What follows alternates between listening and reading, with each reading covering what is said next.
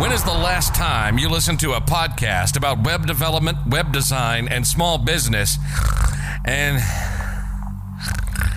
didn't fall asleep?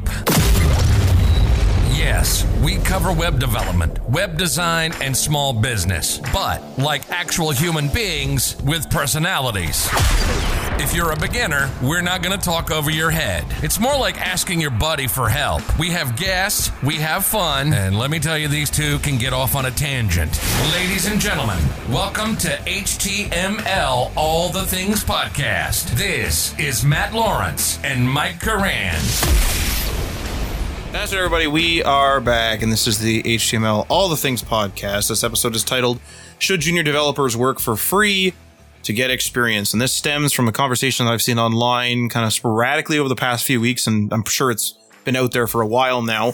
And that is that junior developers, uh, especially freelancing, I find kind of are stuck in this weird place where they need experience, they don't know how to get it, quickly unless they do work for free. Should you do that? Should you be doing work for free? So we're going to talk about that today. If this sounds interesting to you and you want to support the show, you can check us out on that Patreon, leave a review rating on your podcast app, join us in our Discord server, share this with your friends. You want to support the show, you can of course go check us out on with our Scrimba link. Uh, it is a discount link if you want to learn more about web development from some talented instructors with an interactive code editor video player.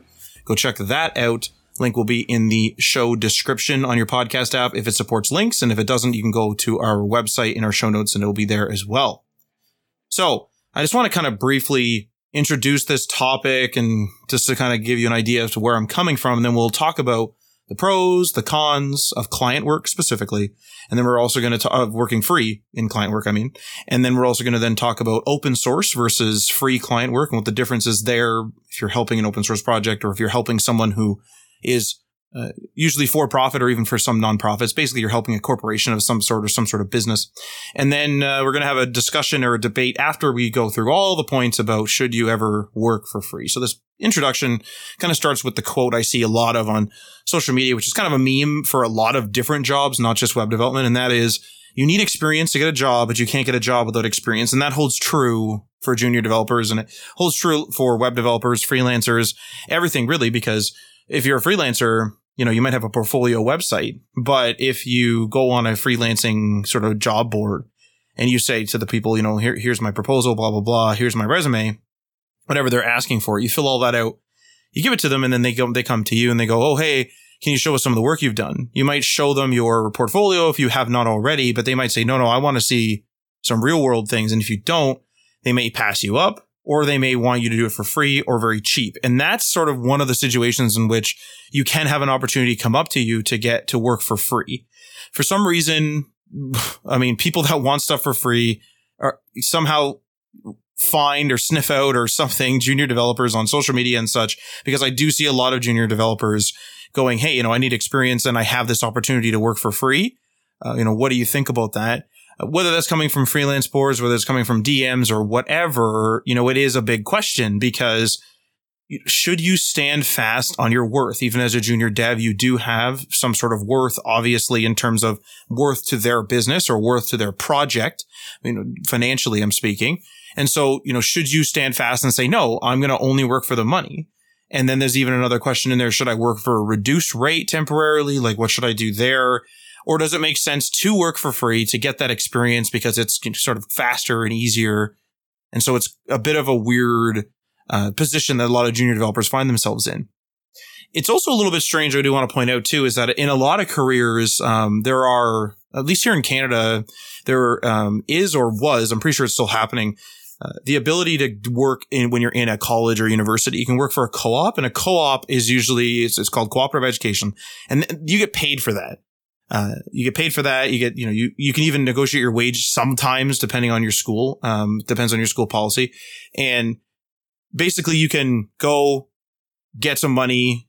They know you're a co-op and the government helps pay them here. So they help, helps pay your wage. And so they're, ma- they're getting, you know, another worker that they know is a beginner and you're getting paid for that. But there's also, is why I bring this up. There's also an internship and, and it's in the same school. So Mike and I went to college um, for computer engineering technology, we did co-ops, we got paid. But I know people who are in the same college, but in a different program, completely different program, completely different field. But they did, they had to do internships and those internships were unpaid.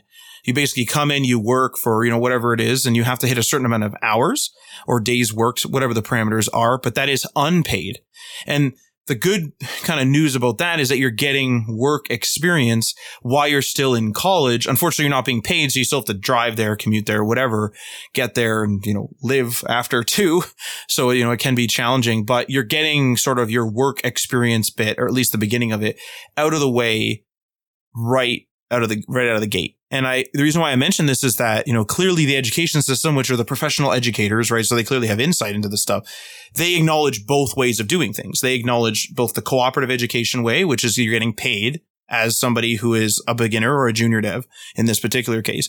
Or they also acknowledge the, hey, um, you know, we're gonna get our students to work for you for free, but it's, you know, for the experience kind of thing. So what are the pros of working for free for a client specifically. So just just before we jump in too too far into the pros, I did want to kind of give my thoughts on uh, what the like I guess what the landscape is right now as well. I think I think this changes as the cycle of how in demand the work is goes. So like for instance, during 2020, during the boom of developer jobs, I would say the answer always would be never work for free. I would say like, well, anyone you ask, like you'd be crazy because you can do a three month boot camp and get a job right away. That happened for a little while. As the market kind of declines and as developer jobs go become harder to get and become more of a grind and a slog, this mentality changes. It shifts to being like, well, maybe it's okay. Maybe there is a landscape for unpaid internships. Maybe there is a landscape for uh, doing stuff for free for a company or doing stuff for free for a client to gain more trust to then get to the next phase. So it's an interesting argument that we're going to be having. If you're listening to this during a booming period of economic growth and there's millions of jobs out there for you and you, you know, I would say no. Uh, and we're going to have a deeper discussion on this later. But I'm just saying, like, I want to give a, a baseline with the fact that the, our experiences right now, what we're going to be saying right now is indicative of the market that we're currently in, which is kind of a declining developer market. Okay. So there's going to be a little bit of bias towards that and a little bit of, um, a little bit of, uh, I can't like complicity in the fact that maybe free work is a possibility at this point, right? You might scoff at it later. I've absolutely seen this argument, and I'm sure we'll talk about it at, in sort of the final segment of the show where we debate all the points that were presented. But just to sort of you know, preview it, I guess here, one of the things that I have seen people say is, you know, the, the job market is soft right now, but they're looking forward to it strengthening in the future, whether that's 2024 or whenever. You know, no one knows what the economy is going to do, and so at the end of the day, it's like do what you have to now because it's slim pickings, but then you'll be ready basically for when there isn't slim pickings. And so you might be able to stop your free work almost immediately once if the market picks up. And then now you have experience, whereas some other people may have been doing an unrelated, say, part-time job or something while they're learning. They never got work experience and now they're trying to enter the market as a fresh dev. Whereas you worked for free for a few months, got some work experience, and then now you're going into the job market with, with work experience. That's going to look attractive, assuming your work was good in the, in the field.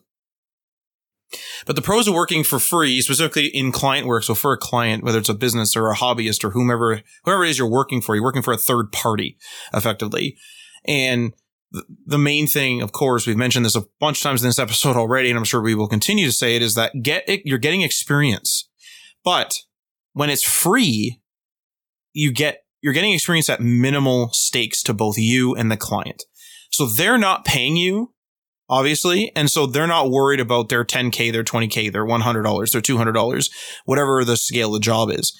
And they know you're a beginner. So I find that things kind of open up socially when you're, when you're doing stuff for free. So you can literally say things like, you know, just let you know, like, because I am going to be doing this for free, like I am a complete beginner. They probably know that because they may have sniffed you out, right? On social media. And you can say, I'm a complete beginner. So I'm going to have to research this stuff to learn how to do it. I've never done this particular thing.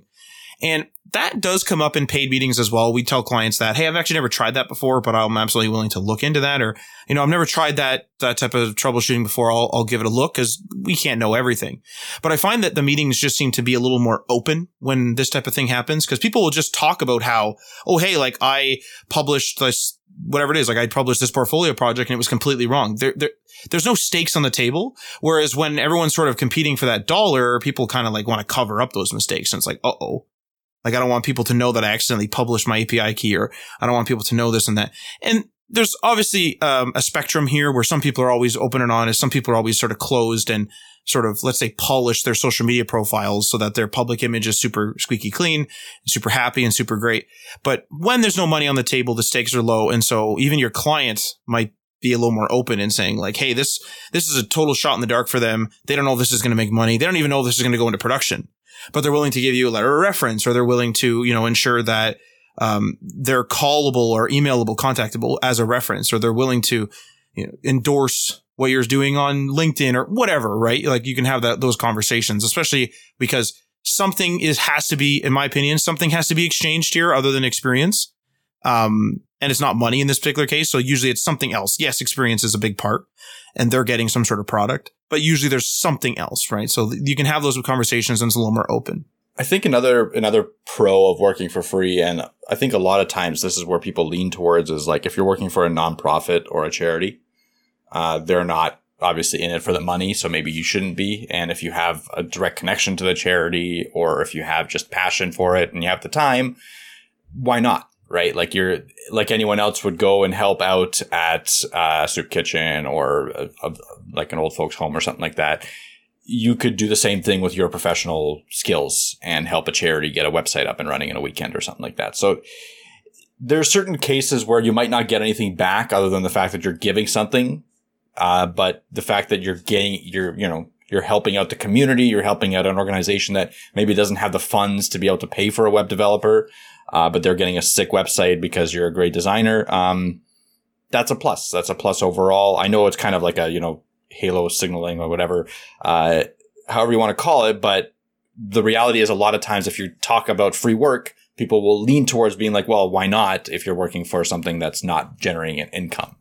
Um, the other little thing on top of that in terms of getting something back if you have a free freelancer agency or if you have like a an actual like development agency and you do charity work, you can technically, I believe, write that off. Uh, there is some tax magic that you can do where you can, you know, charge and then refund and then that refund can go towards taxes. I'm I'm not a tax expert. Don't quote me on that, but check your jurisdictions, check your, check with your uh, accountants. There might be some magic there you can do to actually gain some, money back through taxes um, if you do free work for charities. And like the charity angle too, I'm sure will come up when we talk about open source because obviously open source isn't necessarily charity, but you could kind of see it as it being charitable to the community at large, especially if it's a popular and in demand project that you're going to be working on, uh, because you're helping out, you're helping out people that you're, you're helping out a project that is helping out people and usually open source projects, not always, but usually they are free. And so that's helping, you know, really people down on their luck or people that just really need a cool tool, um, as well. And so you're being charitable to the community and possibly being charitable to people that can't afford the, the paid premium version of whatever it is that is uh, available as open source. Also, the one of the other prawns, the, the, one of the prawns, one of the other pros of working for um, working for free for a client is the opportunity to get technical and social experience. What do I mean by that? So technical experience has a no brainer. You're messing with their databases, you're messing with their user interfaces, you're having conversations with them, right? But there's the key difference. So usually when you're working on a portfolio project, maybe you watch a YouTube video, maybe you went to a boot camp, maybe you went to a college or something and you did the the portfolio projects that they suggested. Maybe there was a list of ones that they suggested and you chose a few of them and you made them, but you never really had a conversation with somebody about their needs, their wants, uh, and, and what was possible. And so you're gaining an angle or uh, you're gaining some experience rather, uh, in social sort of professionalism. You're learning how to be social with people, to interface with the technical side of things, but you're also learning how to be social in a professional environment it's entirely possible this is your first job. You're just out of college. You've never done anything except for go to elementary school, maybe like a middle school, a high school, and then a college, and now you're working. So you've always been sort of institutionalized and you've never really gone out and talked to people in offices or talked to people remote or whatever. And so now you're getting, you know, that, that social uh, interface. You're also getting the social professionalism of like, Hey, can, how do I answer emails properly? Know, do I, you know, how formal do I have to be? How informal do I have to be? How do I manage threads? Like, do I always reply to all? Do I reply, you know, in an offshoot? Should I quickly DM this person with the in inter office DM to ask before going on a thread? You know, I don't want to out anybody. Maybe you do want to out somebody if something really bad's happening. And so you're learning all these things on top of the technical aspect of things. And that shoehorns right into my next point, which is working with a team. So you're gaining experience. Now, this isn't always the case. This, of course, varies depending on the the size and the scale of what of uh, whatever it is you're working on. But sometimes you'll be sort of the the intern or the the volunteer, I guess, worker um, on a team, and you're just helping the team do something specific. Maybe they just don't have the time to make the landing pages, and that's what you're doing for free. But you're gaining experience working with a team you're getting those social benefits of talking to different people. You, you understand that, you know, hey, this person's busy. I shouldn't talk to them right now. Or like, this is an emergency. I'm going to have to bug them. It doesn't matter what. Or I sh- maybe I should talk to my tech lead. Oh, I'm asking too many questions. Fair enough. You know, yada, yada. So you're gaining that sort of uh, specific understanding. And then also you're gaining the team tools as well. So GitHub is a, is a prime example. Git wasn't taught to Mike and I in school. It probably should have been. Um, I know they revamped the curriculum, so maybe it is now, but GitHub is a, is a key tool, is a version control tool that teams will use and solo people, solo developers will use as well. But that is something that you're going to have to you know, look at, read through their documentation, learn how to do pull requests, learn how to contribute to things properly, try not to step on anyone else's toes, meaning other developers when they're doing changes as well. Um, GitHub is just one example, though. You might be using ticket software like Jira, for example, is a very popular one, but there's a whole bunch of other ones out there as well. Um, Spiceworks, I think, is one of them. There's a couple other ones as well. And so there's a lot of different sort of tools that you wouldn't be using on your solo, um, your solo projects at school, your solo portfolio projects, or even just your solo side projects, because you know, maybe you do use GitHub, but you kind of don't need to. It's not really like a, an absolute requirement. And Mike and I even worked professionally for a long time without GitHub. And we talked about that in, pre- in previous episodes as well. You're also getting, this is more of a social thing again, but you're also getting a, a collaboration of ideas. So when, when your team members come to you, they'll be talking to you about, you know, hey, like, you know, what do you think about solving the problem like this? And if it's a really small uh, company, you might be involved in all steps of it. You might be involved in the idea generation through the concept, through the design and all the rest of it. So you're collaborating these ideas in varying degrees, technical and maybe even like, like I said, design and such. And so now you're, you're getting that experience of like, it's not always just you that chooses how the menu looks. You have other people, you know, talking to you and bringing different perspectives. They might think, Hey, this isn't good for accessibility. Uh, this contrast isn't, you know, good hey, this is, you know, hard to view on certain types of screens. You're always working on an ultra wide screen. A lot of people don't have that. You know, they're bringing in a collaboration of ideas and a collaboration of uh, fixes and everything else. And uh, it's a really a culmination of everyone's experience all together. And that's something that you can really only experience when you're working with a team. And the final thing here is meetings. So meetings, you know, probably a couple eye rolls already, but meetings are important and there's an etiquette to them. So you're going to learn the etiquette. It's really easy. You know, don't, you know, don't be running in there, you know, yelling and screaming and stuff like that. But you want to understand sort of the pacing of a meeting. You know, does your company have a person that runs the meeting and then lets everybody talk? And then also, what do you bring up in a meeting? You don't want to bring up things that where they're going to, where the people are just going to say, yeah, we'll figure that out, bud. So you want to learn how to represent and present yourself in the meeting properly, where you say, Hey, you know, I'm doing this you know, the, this other team's activities are stepping on my toes. How do we stop that? That's a legitimate thing to bring up and say, Hey, this is actually slowing me down. What do you guys think? But don't bring up the fact that you're confused about var and let, you know, like that isn't what you bring up in a meeting. You just quickly Google that. They'll just be like, oh, just quickly, quickly check that out. Right. So learning, you know, the etiquette, seeing how other people represent themselves and how they present points in a meeting and then doing that yourself for your own things. And you're going to mess it up. You're going to, you know, overstep. You're going to understep. I mean, of course, but you have to kind of have that experience in order to have that experience, as simple as that sounds. I think one more thing I'll add, uh, and this is kind of on the line of collaboration of ideas, is mentorship. If you can get in a situation where maybe it is free work, but there's a solid developer on the team that's willing to mentor you during all this process and going through all these things, like Matt said, like with meetings, with GitHub, with social, just take you through and like correct you, course correct you and review your code. This is a big one if they're able to review your pull requests, you're going to gain a lot from that. And whether like, yes, you are doing some free work and we'll, again, we're going to discuss should you ever do that. But this is a big one for me in the sense that like, if I'm going to lean towards free work, if I'm going to get a mentor that I can really learn from, that can really accelerate your career. Uh, you can gain so much more working with someone that's been in the industry for many years than it is working on alone. Like if he can critique your code without, you know, taking you down, uh, that's amazing. If they can, if they can teach you new things, I'm guaranteeing you that's going to pay off the free work, quote unquote, that you would be doing in the long run. It's interesting that we've mentioned this a couple times, and I didn't even write this in the show notes, is that there is sort of a payment other than experience that still happens, right? Where you are kind of value fishing, whether it is whether it is just, you know, more experience, whether it is references, whether it is, you know, the stuff that Mike mentioned, whether it is, you know, yada, yada, there is sort of still a fishing of value and there still is like a, a value exchange there other than the basics.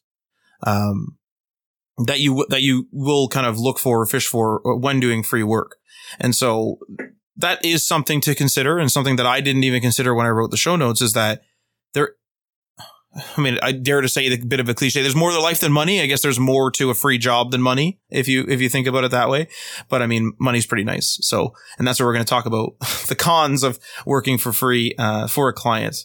Uh, and that is the first one here. First point that I wrote here is that um, you know even if you're a beginner, you do bring monetary value to your client, and that's why they're trying to hire you for free. And that's something to remember is that there's a reason why they're coming to you. If you were an absolute like if you were like an absolute fool and you just did horrible work and you published, you know, these code snippets that made no sense and nothing, nothing's going on, uh, nothing good's going on in there.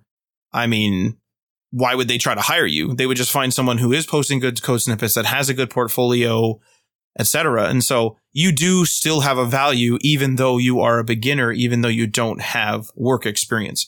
And so that is a con because you're effectively devaluing in terms of monetary value, you're devaluing your work in order to get experience. And so there is a bit of that push and pull, and there is a bit of that sort of additional value exchange that we just discussed. Uh, that that you know sort of seems to happen. It's a bit of a you know doing the dance, if you will, doing the negotiation. It's also really easy. This is the I think this actually might be my number one point it's very easy to get taken advantage of. Mike and I have been taken advantage of a million times. Probably still get taken advantage of here and there. I mean, everyone try to take, tries to kind of take advantage over everybody in little spurts, right? You don't even really think about it. It's just sort of like, hey, I'll try to get a deal on that. That's kind of like a little bit of taking advantage of somebody sometimes, depending on how good the deal is, depending on their pricing too, because maybe they're unfairly raising their prices, right? It's a bit of a dance, but it, when you work for free, you know, there isn't that sort of like negotiation where somebody's willing to take less and this and that. There, you're, you're taking zero. You're taking zero dollars at the end of the day here. And so it's easy to get taken advantage of where they might say, yeah, you know, just run this multi-million dollar app for me. Make this app. I'm going to sell it for $10 million. You made nothing and then also be the support for it. And when you take off or want to take off, they might be like, they might try to guilt trip you into thinking like, Hey, like I need someone to maintain this. You're the only one that knows how to do this. You're really leaving me in a bind here you know, conversations like that are really sort of, or, well, they are, they really, really are to take advantage. And that does happen out there where some people are just going to be like, fuck it. Like if, if people understand or people want to work for free or are able to work for free, I'm going to take advantage of them, right? There's people out there that will do that. I'm going to make the most amount of money that I can. I'm going to pay the least amount out. I do not care. I want money. They don't need it or they don't, they're willing to work for free. Good game. GG that is as capitalistic, you know, kind of as as it gets, if you if you think about it that way, and that absolutely happens, and it absolutely happens in the free work area. Um, this is also not just for free work. This also is for discounted work or doing favors. So doing, you know, you're getting paid to do, say, ten tasks, but the, the person would like you to do an 11th task and you just sort of like throw that in. And then you do that for a couple years or something because the 11th task is only a couple minutes. And then now you're at 12 tasks. Like you're slowly being taken advantage of. Free work kind of creeps its way in. And so you really gotta watch this, right? You don't, you don't want to watch it with like a sense of like anger and like you're always up on, uh, on guard, but you always want to be, you know, kind of analyzing and checking to make sure, hey, um, I know I'm not being paid fairly. I'm not being treated fairly. Either I need to have a meeting, a conversation, or I need to get out of here. Also, it's difficult to transition from free to paid at the same employer. Now, there are some examples of this not being true. So maybe it's a planned internship. Maybe it's a planned probationary period. Maybe it's a planned whatever. And so there's quite literally a path laid out before you start as a free worker to getting to be a full-time worker or a paid worker or a contract worker that gets money or stock options or whatever, right? But if you're just contacted kind of out of the blue, hey, can you help? Can you help my company? Oh, we're having trouble making our landing pages. We just don't have the bandwidth. You help them. You, you build their six landing pages, whatever. It's been a couple of weeks. You then message them and you say, Hey, you know, would you consider bringing me on? Well, maybe, you know, but like, here's another six landing pages for you to make. And they just sort of throw you that, that free work. This is where stuff sort of gets like what I always refer to as greasy. Like this is where stuff starts getting a little bit greasy, where people start kind of throwing these weird, it's like, again, like kind of the root of capitalistic kind of intent of like, I might as well just get free work for this. Like, I might as well just get this for free. Um, and taking complete advantage over somebody. And it's difficult to transition, especially if the employer has this mentality. And so don't get stuck, I guess is my kind of point from this is don't get into a situation in which you are just sitting there and perpetually working for free. To me, that doesn't make any sense. It doesn't help you. And you don't want to work at a place for five years and then also have another job to pay for everything. And you're just working there for five years for free. I'm I'm sure it's happened out there. You know, that, that sounds extreme and I am doing an extreme example, but I'm sure that's happened out there because people will get stuck and they keep being promised stock options or they keep being promised work. And so they stay there. I ha- definitely have friends that are working as sysadmins and this and that and the other thing. They're being paid at the same level they were as a co-op, literally like 10, 10 years ago, nine years ago, seven years ago. And they're like, yeah, but like, you know, the company's really struggling and not to be the not to be capitalistic on the other side, but I didn't ask if you were struggling. I asked you for more money. and so like you know what I mean like this is where things start to get kind of greasy where people, you know, the, the push and pull and if you're the one that's constantly being pushed over, maybe it's time for a change. And it's hard to leave because you got comfortable working there, you know the people, uh, you know their process and everything, but you know try to transition to paid. And if the place doesn't want to do that, the place is being, you know, inappropriate with you, you think that you're being taken advantage of. I would say it's maybe time, time to get out of there. Whether, whether you continue working there and then keep applying for paid jobs and then take one eventually, or whether you just quit and go find a paid job, you know, leave that up to your own situation. You know, is it a toxic environment? Do I hate it there or whatever? But just be wary because there's people out there that will take free work. Like I'm sure that you could work for free forever for your entire life and they'd be like, thank you for your service. Bye. And then that's it, right? Like they don't care. So just keep that in mind. And, and exactly that, like keep it in mind and it works both ways. If you feel like you're getting taken advantage of, you don't owe them anything. Leave. Mm-hmm. Like don't, don't get stuck in the situation where like, Hey, I, I feel like I've, invested a bunch of time in this. I want to get this done and I'm getting taken advantage of, but I want to get it done. That, that's not a good mindset for this kind of work. There should be a give and take in this situation. Like obviously you've agreed to do some work, but there should be a positive for you. Like you should be gaining experience. You should be gaining mentorship. You should be, be treated fairly. You should be allowed flexibility, like et cetera, et cetera, et cetera. If as soon as that stops being the case, you have to leave there's no point for you to continue down this route. I'm not saying that you should always ghost your free clients or you should always ghost people because you still want to maintain the relationships. If everything goes well, don't ghost anyone. But again, like it works both ways. If they treat you sh- like shit, treat them like shit. Yeah, like there is a there is a point at which like you don't have to go in there yelling and screaming. You know, that's just like that's not what I mean. So, although sometimes it does come down to that. You know, it is an unfortunate sort of human thing, but sometimes you just say, I'm leaving. You know, I don't have any contract that says I have to stay here. And they're like, everything's going to fall apart without you. It's like, well, am I going to get paid? No. It's like, okay, bye. You know, like that's the other side of capitalism, I guess you could say. Like, I don't want to keep mentioning capitalism, but we're talking about free work here. So this is, this is very monetary based.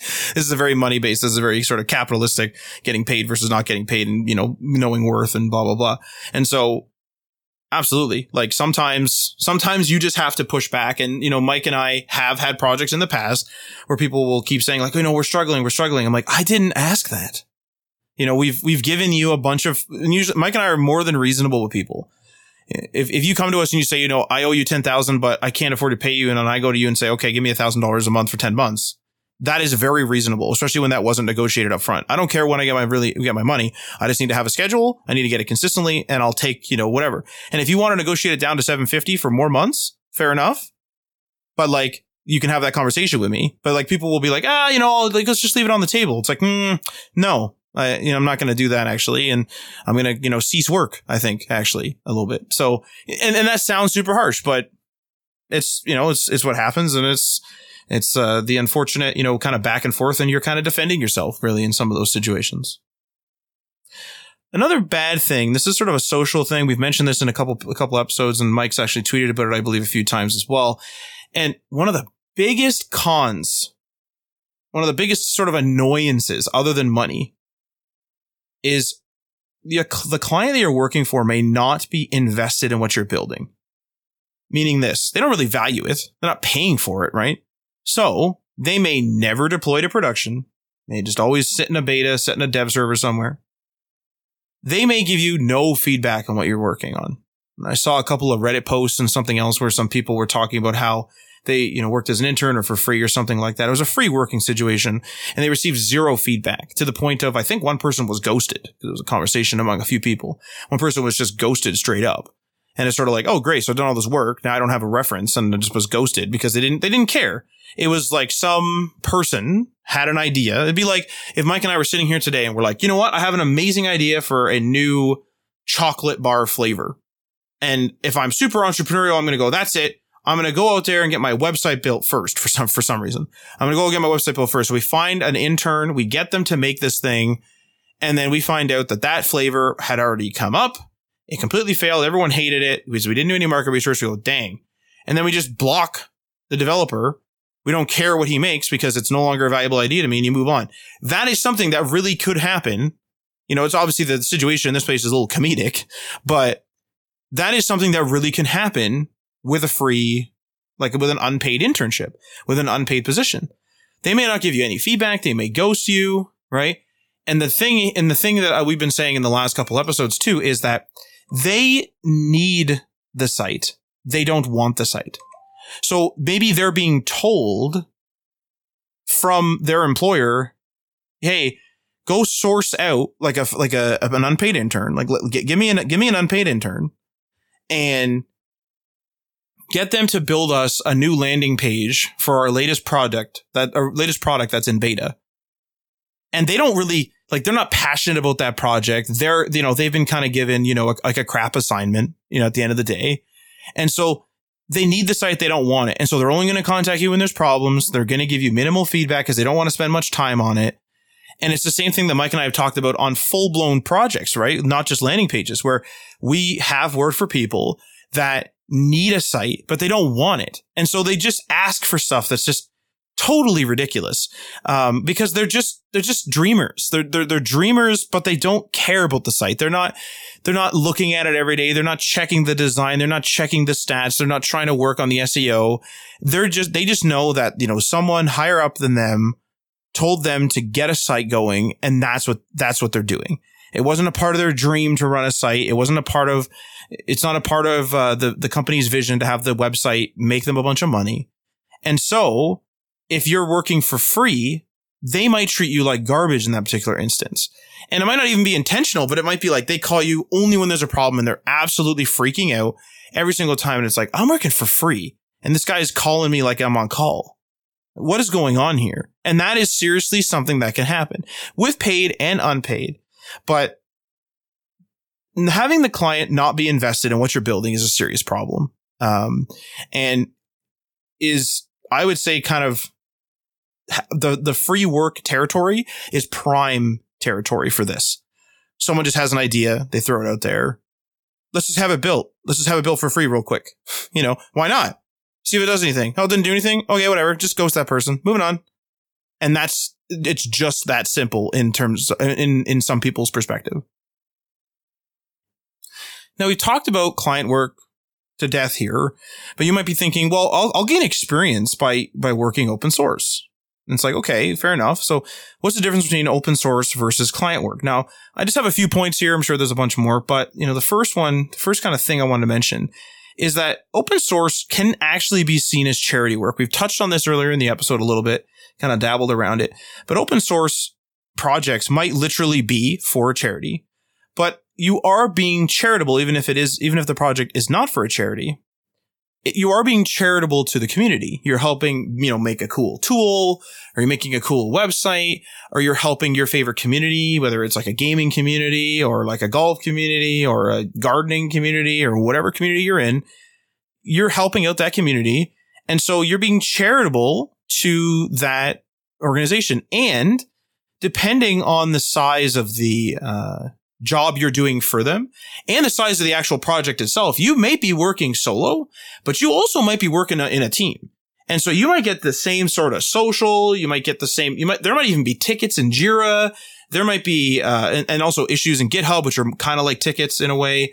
Um, you're using GitHub, obviously, because you're doing pull requests. You're talking to, you know, the administrators of the project to ensure that, you know, changes that they want make. Like you, you don't just go in and take it from like, you know, you didn't convert Clipchamp to like CapCut. You know, like that's not the goal of Clipchamp in this particular case, right? If, if they were both open source, that's a totally different thing. And so you're really, you know, you're getting that social experience. You're getting a collaboration of ideas. You're looking at what's actually needed. You're considering what other people are using. And so this is a potential good way of getting experience without, without working uh, for free for a client. The caveat here is that some people aren't going to look at open source the same way. They're going to look at it as almost like as if you did a little volunteer work in your hometown. Oh, you know, a building burned down in your hometown and you helped in the cleanup crew. Cool. But you weren't employed during that time, right? That's sort of the perspective some HR people are going to have. If it's dev to dev, meaning if a dev is hiring you as a dev, they they'll, they'll, see open source more than likely differently. They'll see open source as like, oh yeah, this is work experience. Oh, it was a big project, and you worked with a team of ten people to make this huge forum post or more huge this huge excuse me forum like CMS or something cool. That's really cool. I understand the technical ins and outs of that. You got some social experience, uh, meaning professional social experience working with a team. Great. But an HR person is going to be like, what is that? Oh, is that a volunteer project? Cause they don't have the context. They don't understand that. And so that's one of the caveats of working you know, for open source is, is that some people, they're not going to have a necessarily negative stigma against it. I haven't really seen a negative stigma against open source in my time, but there's going to be a misunderstanding for sure where people just don't understand like what do you like, what do you mean by open source? Like facebook's free too and that's not open source. Like you're just working for like you know a volunteer project? Like why? And it's and and an hr person may will value or may value you working for an employer that they can call. You know it's more of like in their wheelhouse of oh you worked for microsoft did you? Let me call them up. But if you're like oh hey i worked for you know the forum for the I'm just making this up for the unofficial Elder Scrolls pages or something.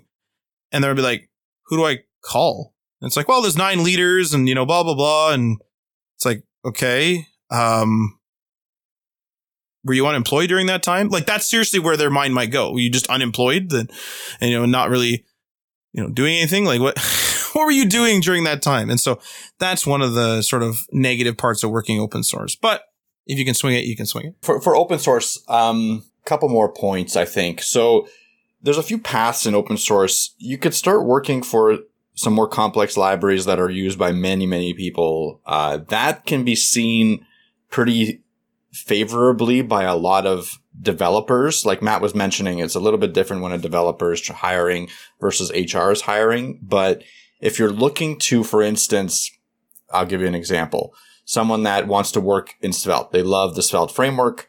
Uh, and that's what they want to do. A lot of times the path to that, because it's not as big as React, needs to be through a community source. So like you gotta network through a community.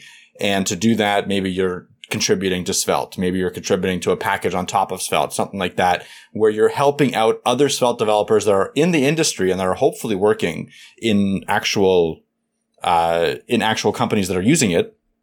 And at that point, if you put yourself as ready for hire, well, if someone's already using your library that you created or that you're maintaining or whatever, you're going to be all of a sudden at the front of the list because now you can be hired and you can be inside the company that you're going to be using that library that you are maintaining. So it's a, it, it's a really big plus in certain situations. It's a niche thing. This is a niche thing, but if you're looking for getting a job in a certain technology, contributing to that technology or the ecosystem is a very good way to get your foot in the door. I can guarantee you that. I have talked to multiple developers that have been hired and then I've had multiple offers because they were top contributors on Svelte. Like that, that is an actual like thing. Um, the other thing is like sometimes these larger frameworks like Svelte get paid sponsors and they use that sponsorship money to hire community members to do certain things that the free, you know, maintainers just don't have time to do. Right. So again, there is ways to transition from free to paid inside of an open source project. It's a little bit more niche. It's a little bit more complex in the, in the sense that you really need to know your stuff. Um, maybe not always beginner friendly, but it is something that you could start as a beginner and maintain, like get better and better and better at inside the community, like update documentation, update certain like lang- languages, update little files here and there, and then get better understanding of the code until you can update more complex things there's a path to profitability inside of an open source maintainer. Um, but overall, yes, it's not viewed the same as a job for the most part because there is no one to call. It's a different environment. Open source is very asynchronous. Uh, you're going to hardly ever have stand-ups, obviously. So you're not going to have this traditional work environment, quote unquote work environment a lot of the time. Whether you want that or not, again, that is regardless, but sometimes an employer will want to see that you've had that experience. So there is some give and take when you're just doing open source uh, for getting into the workplace. Familiarity plays a big part there too, right? Because they're business people. They've probably worked B2B to some extent. So they know how to interact with another business, but they don't know how to interact with an open source project if they have no experience with an open source project. But the the sort of social, I'm going to call it social media aspect of open sources was a great point, Mike. You know, being a top contributor, being a notable contributor, even right, where you're getting a lot of kudos and stuff like that in the community, building up that uh, sort of rapport. You and I have talked about you know, the the benefits of having a social uh, not necessarily social media following, but like being active and having like lots of connections and talking to people. You don't have to have like 40,000 people on Twitter talking to you. But if you, you know, kind of inject yourself in there, talk to people and you're not, you're not an influencer, but you're chatting with people that are influential or, you know, hiring managers and stuff like that. Like just being relevant, if you will, whether it's behind closed doors or uh, out in public on social when you're posting stuff. Um, is a huge thing. And so there is sort of like that's almost that social media angle of open source that I never even really thought of. So with all these points sort of presented, I'm sure there's more out there, and I'm sure you might, you, the listener, might be thinking of more, and you know, let us know on the socials if you do think of some. But I do want to kind of have a debate now over whether you know should you ever work for free. Um, and uh, Mike, I'm going to let you go first on this one, actually. Do you want to? How do you want to do the debate? Do you want to do like one of us takes one point, the other one takes another point, plays devil's advocate, or do you want us to both kind of give our take on both sides? I was going to say give it your take. Okay, actually, hang on. In like in one sentence right now, we'll, we'll choose how the debate goes based on the sentence. In one sentence, where are you sitting? I would work for free if I was starting out and I had the opportunity to gain some serious mentorship for a predefined amount of time. If that makes sense as a single sentence. Yes. Okay. I would say when it comes to client work specifically, I would not work for free unless it was my last resort and I was backed into a corner. I think that open source is a different animal. Okay, so are you okay? Okay, let me ask a follow up question on the open source. Are you saying open source is the same as client work, or are you saying open source may be a different animal in the sense that you would do open source over free client work? I think open source is a different mentality completely. And so when you're working for free for a client, to me, it's like you're kind of trial running a job. When you're doing open source, it is kind of like a bit of charity work. Again, being charitable to the community.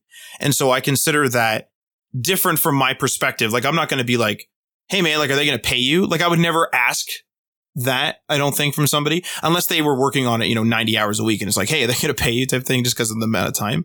But when someone tells me, oh, I'm working for, you know, enter a company name here, whatever it is, I might be like, oh, hey, like, and if I'm close enough with them to talk finances, I might be like, how are they paying you? Do you know what I mean? Like it's a different animal in that it's a different conversation because one of them is you're literally working for an employer, whether it's free or not. And the other one is I'm helping out a project. So to me, it's like, I'm not like, again, I, I am against working for free for a client, whether that's freelance or working as an, as an employee. Okay. Uh, for, you know, and I am not against contributing to open source. Okay. I gotcha. Uh, so I think we're, we're on a little bit of opposite spectrums here. Uh, so we can argue there. Let, let me, let me do this. I'm going to give a scenario where I think I would say yes okay. to working for free. Okay. Uh, the scenario is, I'm new developer. Maybe I have some experience. I, I, I understand basic concepts of a framework. Um, I just can't break into the industry. I've, I've hundred resumes, zero responses, etc. A, I, I'm on, I'm active on social media. I'm talking to a developer that's been working for a startup for a little while. They're saying, Hey, we have a, a position open for an unpaid internship. Uh, it's like a month long thing. We just need someone to come in and help with X, Y, and Z, right? It's going to be not paid right now, potential to be paid, uh, later on, but the potential is like you can't guarantee anything. Um, I'll help you. I'll help onboard you. Uh, I'll help you get started. I'll do your code reviews, etc. You'll be working alongside me. You're going to be helping me with this stuff. Um, I would like if it, if I was in that position, I would say yes right? Because the, the assumption here is most likely the startup is doesn't have enough money to hire someone. They do have enough money to pay the senior developer or something like that. They just have too much work. They want to bring someone on. Sucks. Situation sucks in general that you can't get a job after 100 resumes, but maybe now you're going to make that connection better to the senior developer. Maybe they'll hire you in the future, or you're at least going to get that reference. Plus, you're going to gain a bunch of experience on top of that inside of a corporate, uh, a small startup structure, which you can be wearing many hats in that situation. And again, the big thing here is I think it needs to be a little bit time boxed where it's like, okay, you're going to be here for a month, maybe two months, whatever, however long you can have, uh, however long you can afford to do this for. Or maybe it's a part time thing, whatever. But like, I'm just thinking like, if I was in that situation, if I had the opportunity, cause this is, this is different too. Like, uh, people that are struggling to get work are probably in a situation where their money is running out right? Like they're struggling to pay bills. In that situation, you might not be able to work for free because if you work for free, you will lose, like you will lose your house or you will not be able to pay rent or whatever. Right. So I'm, I'm speaking from a position of privilege in the situation that maybe you're living at home with your parents and you have some time and you have some like opportunity. I feel like this applies to a very small, like narrow group of people. So maybe it's not worth discussing as much as I want to discuss it. Uh, but that's the situation that I think I would say yes in. What about you, Matt? Well, I actually want to kind of zoom in on something you said there, which is really interesting. Is that is when you talk to the connections, when you talk to the, the, the other developers and stuff, if they if they like you in general, if you kind of put the word out on the street, kind of thing, or in the office that um that you are looking for paid work, if they hear about paid work that they're not interested in, they'll pass that along to you. I was passed like a bunch of IT position jobs, like not jobs one to one, but they'd be like, yo, man, like I got a buddy who works on Microsoft and he, they're looking for a sysadmin. You know, maybe you should, you know, ask about that. He's like, it might be senior or something, right? And it's not like it's one to one getting offered a job, but it's getting intel from people, right? And, and, and it can result in one to one. Yo, my buddy wants to hire somebody. Are you in? Of course. But that is a super interesting angle because you would not have had those connections and you, you would not have had like a place to put that word out on the street, if you will, if you didn't work there. Um, that would be a situation though, in which like the 100 resumes and that, like you said, in which I would think, yes, I agree with you because you are backed into a corner and you need to do something, right? Um, it's going to be weird or hard or impossible, maybe even to balance if you are struggling to pay bills, if you don't, you know, live at home or live in a situation in which maybe your spouse is making enough money and then you're, you know, just kind of trying to get into, get into a new career or something like that, whatever the situation calls for, in which your income is, you know, super crucial to the point of survival. It's sort of like, okay, like what do we do here? Um, but the kind of the main reason I would say that I'm against paid work in general or unpaid work, excuse me, in general for clients is that I honestly don't think it's going to be treated as professional when you're there. Now there is there are exceptions to every rule. You know, school internships, those type of things are very formal, right? They're very, so it's an agreement with the school and you're there to get experience and that's a little bit different. But if you are truly bringing, you know, value to the table, you have a good portfolio, you know, you're not being a jerk to people. They, they like you to an extent. Like I said in the episode, they're approaching you because you have some sort of value to them and they should be able to, at the very least, come to you and say, we're going to put you on probation and we're going to give you minimum wage but then there's then we time box the minimum wage or we time box the stock options if it's a startup or whatever it is, right? And we we we say, you know, maybe not even time box, maybe we project box. So you're going to work on this, and once you're done your you know your 12 landing pages, and we like it, then we'll take you off of the probation or the internship, and we'll move you over or like whatever. To me, it's just if money doesn't enter the conversation right away, I think you actually start at a lower point if you stay at the same employer because they see you as someone who would work for free. You know, oh, great, you know. Yeah. And You're so they're going to be like, you know, and so it's like, oh, and, you know, Mike, Mike came to us and we actually really need him. So we'll pay him 30 an hour, but Mike or uh, Matt, Matt's been here since he was paid, you know, 725 US an hour for his probationary period minimum wage. Let's just pay him 15. That's double. Look at how much money he's going to make. He's going to love that double money, right? Meanwhile, you're making double and like we're equivalent, let's say in terms of experience and value to the company. And so the like the relationship kind of starts a little bit fractured there. 100%. No, you're you're 100% right. That's exactly what would probably happen.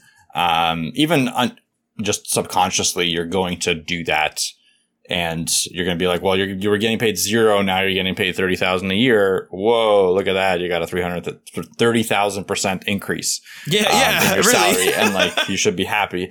And even from your own self, you're like, well, I gave this guy 30,000% increase in salary. Who cares? Um, it's true. Like that, that is the case. That's why, like, when you're at a company and you start at a low wage, it's really difficult to build yourself up to a wage that you want.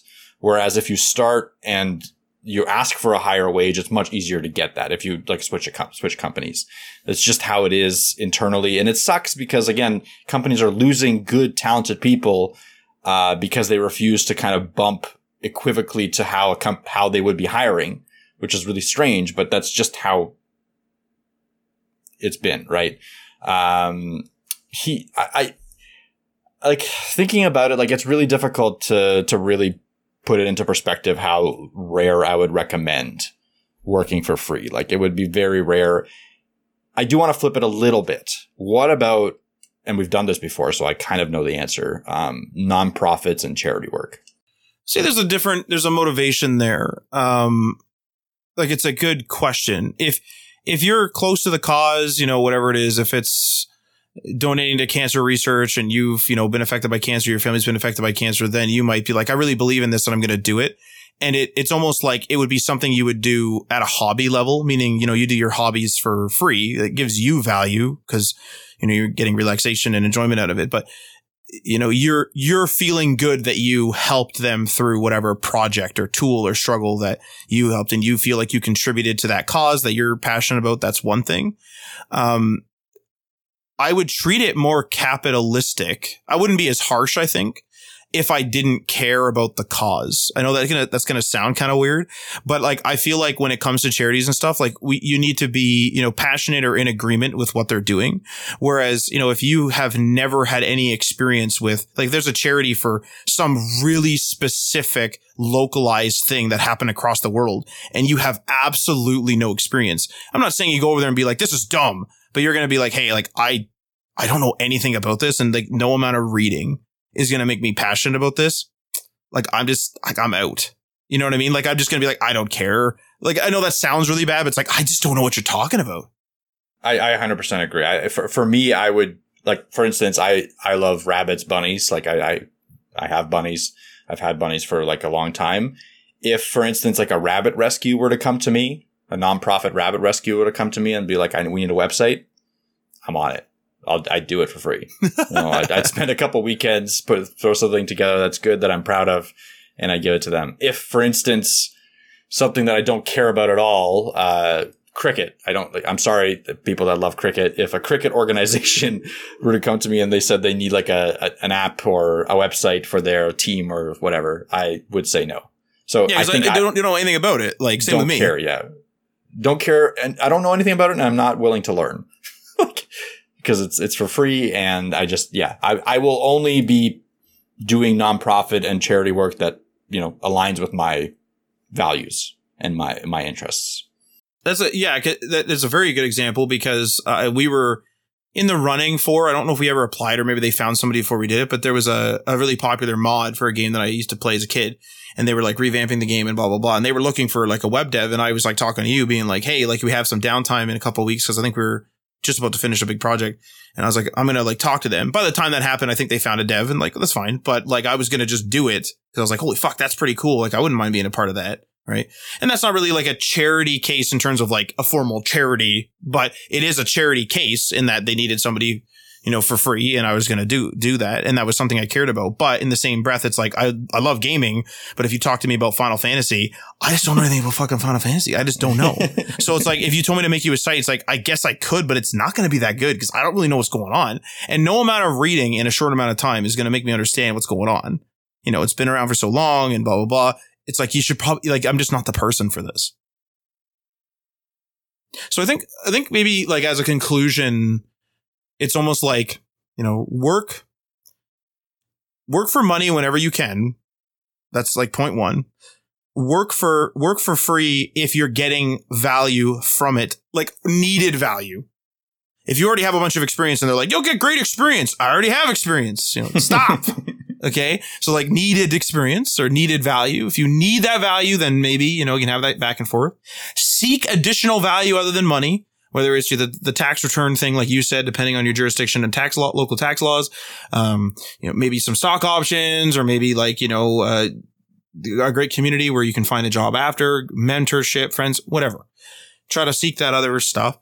And, um, open source work is kind of a different animal and charity work is a different animal where you can kind of take bits and pieces of our conversation here today and apply it to your own situation and then decide whether you want to do you know open source work for free or you know do a charity case of some sort uh, as needed.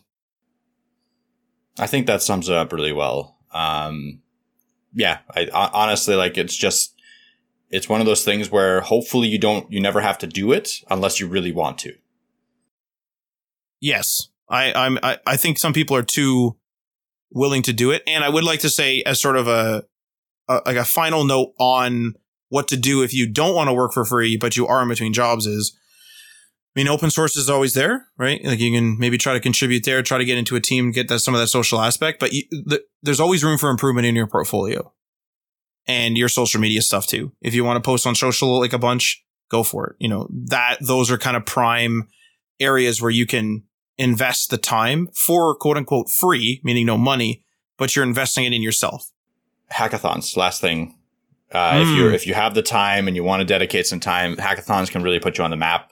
Um, again, it shows that you can work under pressure. It shows that you can deliver on a project at the end of the day. If you win something, you win something that's great, puts you on the on the leaderboards and stuff like that. Like hackathons are are, are low key kind of like pretty pretty key if you're trying to break into the industry.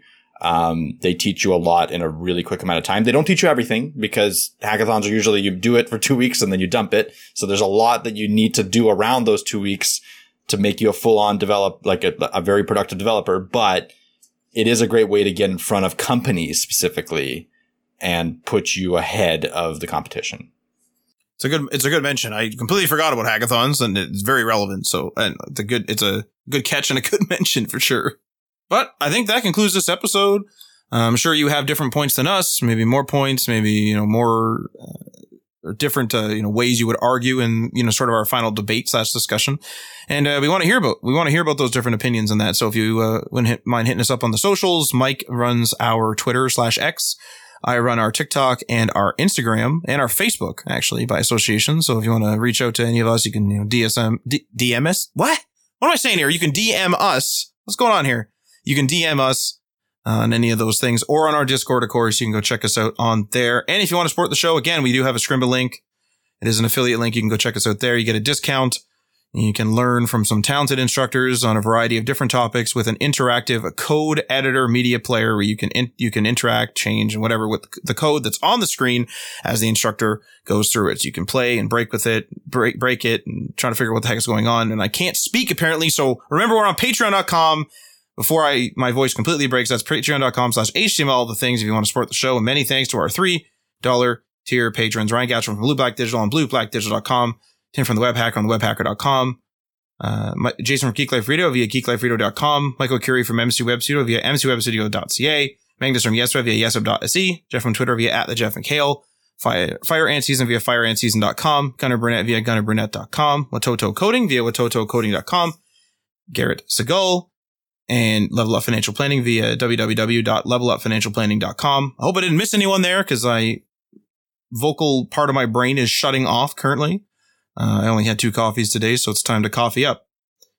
And uh, feel free to leave a comment or review on the platform you're listening to this on. And uh, we're going to be uh, signing off.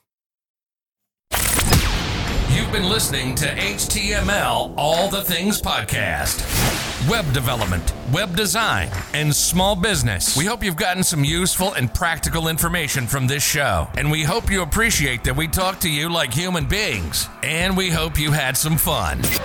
We'll be back soon, but in the meantime, hit us up on social media on Facebook, Instagram, and Patreon at HTML All the Things, and on Twitter at HTML Everything. Until next time, this is HTML All the Things signing off.